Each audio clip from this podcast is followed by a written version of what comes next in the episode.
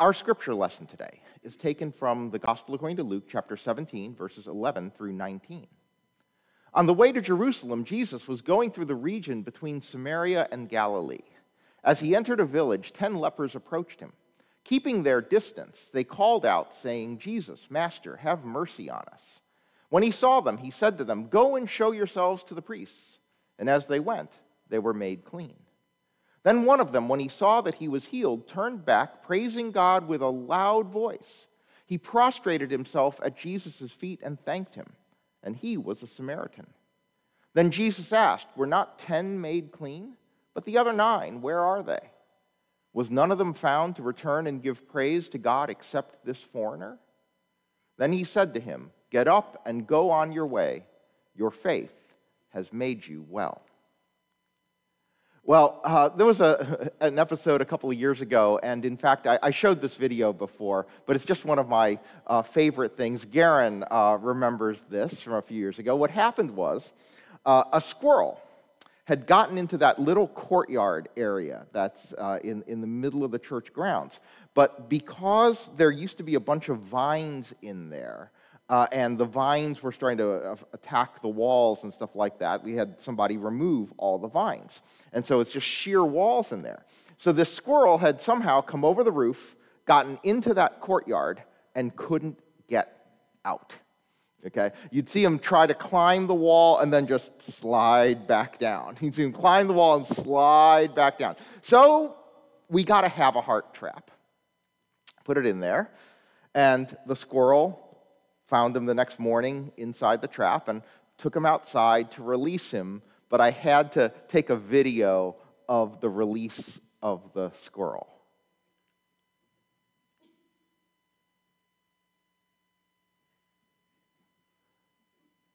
Just darts out.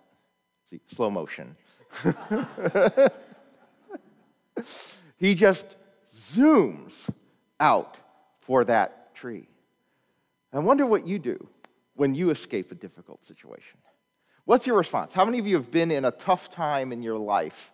And when you escaped, what did you do? When you were freed from it, what did you do? Did you seek the familiar? Did you go back to your old ways? Or do you learn from it? All right? Do you reflect on it and think about you know, what happened to me to, you know, what happened to me in that situation? How did I get out of it? What did I learn from it? See, I think that's a piece of what's at issue here. Now, the story begins with Jesus traveling in this region between Samaria and Galilee. So it's an area between Jewish territory and Samaritan territory, all right? And as you know through the scriptures, they do not like each other at all okay? So he's traveling in this area that's a border area between two groups of people who, oh, who really do not like each other. And, and so it makes perfect sense that in this kind of no man's land area is a place where lepers have congregated.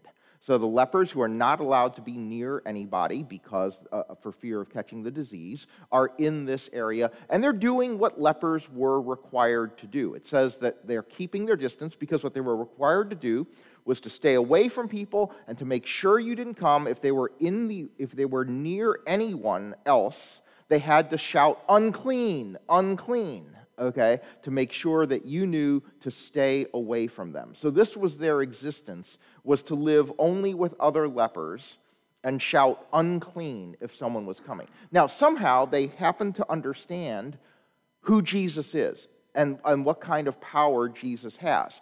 And so they shout out to Jesus, but staying as far away as they're supposed to stay, they shout out to Jesus, Jesus, Master, have mercy on us. And that's a, a, critical part of the first story, uh, of the first part of the story, where, where they're just asking for mercy. Jesus, please have mercy. And what he says to them is, Go and show yourselves to the priests. Now, notice they weren't healed yet. All right? It says, As they went, they were made clean. Okay, so they weren't healed yet. But he just says, Go and show yourselves to the priests. And showing yourself to the priests was an act of faith in and of itself because they were still lepers. All right? And, and so he says, Go and show yourselves, and they obey and they begin to go. Now, Why are they showing themselves to the priests? Well, there are a couple things here that are a little bit interesting in terms of what the functions are of, of, of clergy in different traditions and what even the name priest, what it refers to in a lot of ways. Okay, so for example, the, one of the priest's jobs is to pronounce things clean or unclean. Uh, so, so basically, the priests were saying, You've violated a rule, you've touched something you shouldn't have touched, you are unclean for this period of time. After this period of time, or when things have cleared up, you are now clean again. That language actually continues into modern Christianity in terms of traditions that use the word priest versus traditions that don't. Okay? In, in our tradition, in the Reformed tradition, we do not use the term priest okay? And one of the reasons for that is you may notice that when we have things, especially in traditional liturgy like the prayer of confession, the people say, We are forgiven. Okay, what we believe in what's called the priesthood of all believers, okay? That you confess your sins to God and you believe, you know, you pronounce your own forgiveness in the name of Christ. Of course, you don't have the power to forgive, only Jesus does, but you are pronouncing that, okay? In traditions where the, only the clergy say, in Jesus Christ, you are forgiven, where it's the clergy who pronounce that you are forgiven and you don't make that pronouncement for yourselves, those traditions use the word priest, okay? Because that's a priest's job to tell you that you're forgiven. Not my job not my title. okay? Your, it's your relationship with God. It's your relationship with God. You are forgiven through your faith. You know it. You own it. It's yours. You don't need someone telling you that. I teach you about it. That's why our job, our official role in the Presbyterian Church is called teaching elder, because our job is to tell you about it. You don't know about it. You don't know about it unless someone teaches you about it. So our job is to teach you about it, but not to pronounce it so I'm not a priest. But Leviticus 13 is, uh, is full of these things about skin diseases. And so it gets to this level of specificity. See here in Leviticus chapter 13, verse 17 the priest shall examine him, and if the disease has turned white, the priest shall pronounce the diseased person clean. He is clean. The entire of Leviticus 13 is all about different skin diseases and what you have to do.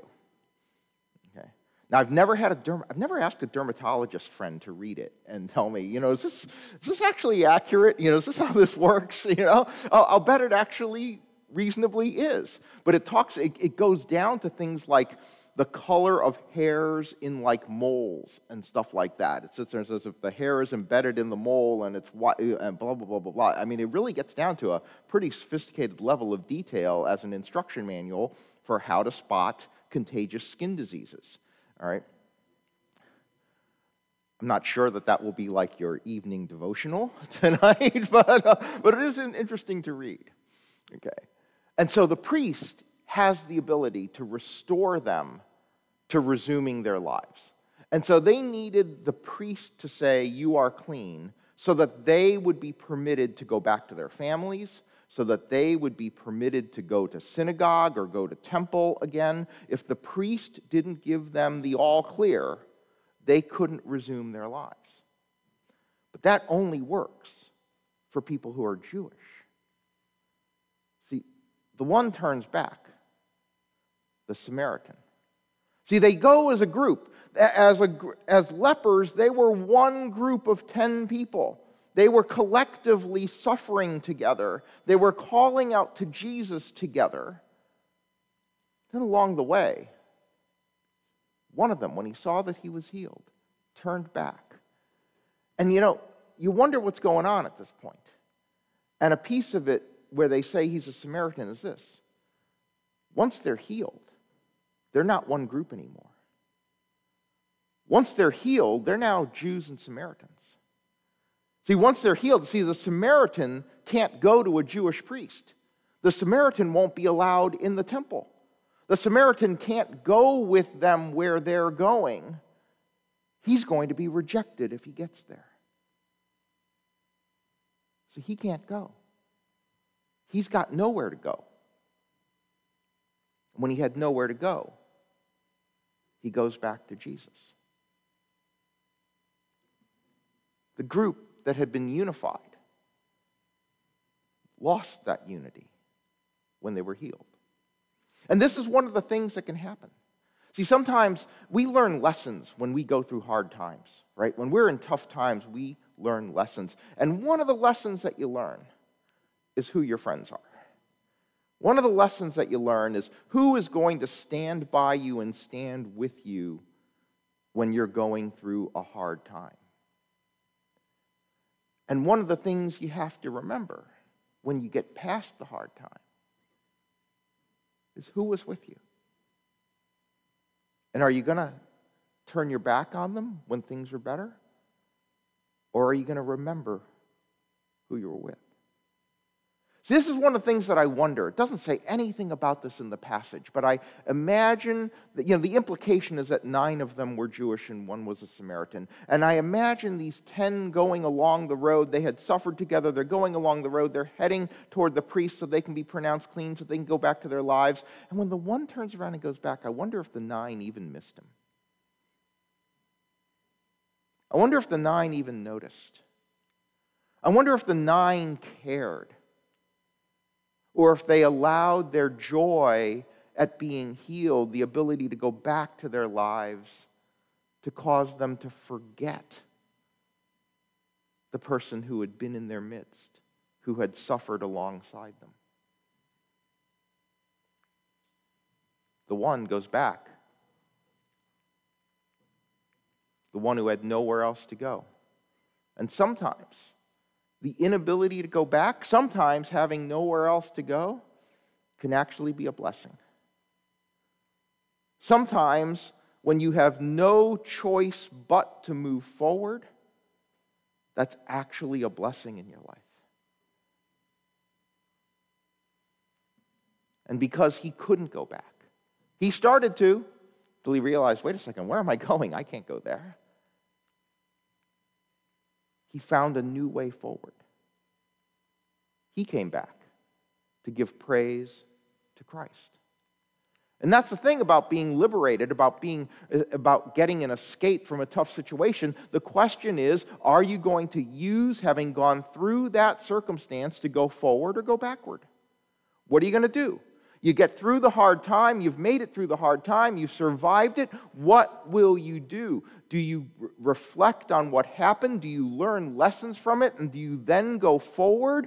Or just us say, whew, sure glad I made it through that. I'm just going to go back to the way things were. I can go back now.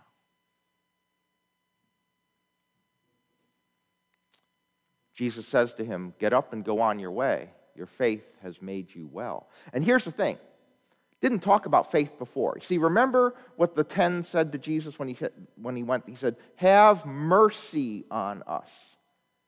And Jesus did. Jesus had mercy on the ten, and he healed the ten of their leprosy. They were healed out of the mercy of Christ. The mercy that Jesus showed them was the reason why they were healed. But now the one comes back and he says, Go on your way. He says, Your faith has made you well.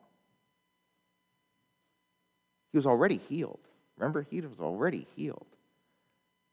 There's the difference. There's a difference between being healed, escaping from the physical or whatever situational we, problem we have in this world. There's a difference between escaping it and being made well. To be made well requires more. To be made well means that somehow we've changed. To be made well requires that we've somehow been affected by the circumstance so that we are now different on the other side of it. He was a different person now. He was made well. And it's reflection, the act of deciding what it is that I'm doing, what it is that I'm going to do next, what am I going to do now that I've escaped this difficult predicament. That's what turns the hard times into victory. It's not just the escape, it's the lessons that you learn. It's, it's reflecting on those things. How did I get here? How did I escape? Who stood by me? What did I learn about others? What did I learn about life? What did I learn about God? What did I learn about me in the process? When you've made it through a hard time, or if you have in your past, can you reflect on it? Ask yourself some really simple questions. What were the hard times that I went through? What were they? Because sometimes in the immediate euphoria of the escape, you just move on really quickly. You don't think about it. But what were the hard times? What did you learn? And how have you applied what you learned? Can you think about that? Can you think about it this week? Think about what have I made it through? What did I learn? And how have I applied the learning? Because sometimes the best way to express gratitude is through change. Sometimes the best way to express your gratitude for having gotten through a difficult time is to emerge better, to have been made well, to see life differently. So I don't think this passage is about just gratitude per se. I think it's about the particular way of showing gratitude, which is to show it through a life lived differently. Because I don't think it's, it's a story of nine ungrateful people and one grateful person. I think really it's a story of 10 who were healed, but only one who was changed.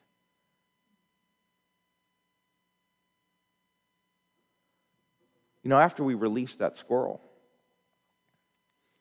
Garen and I had a conversation because we were worried the squirrel was going to show up there again.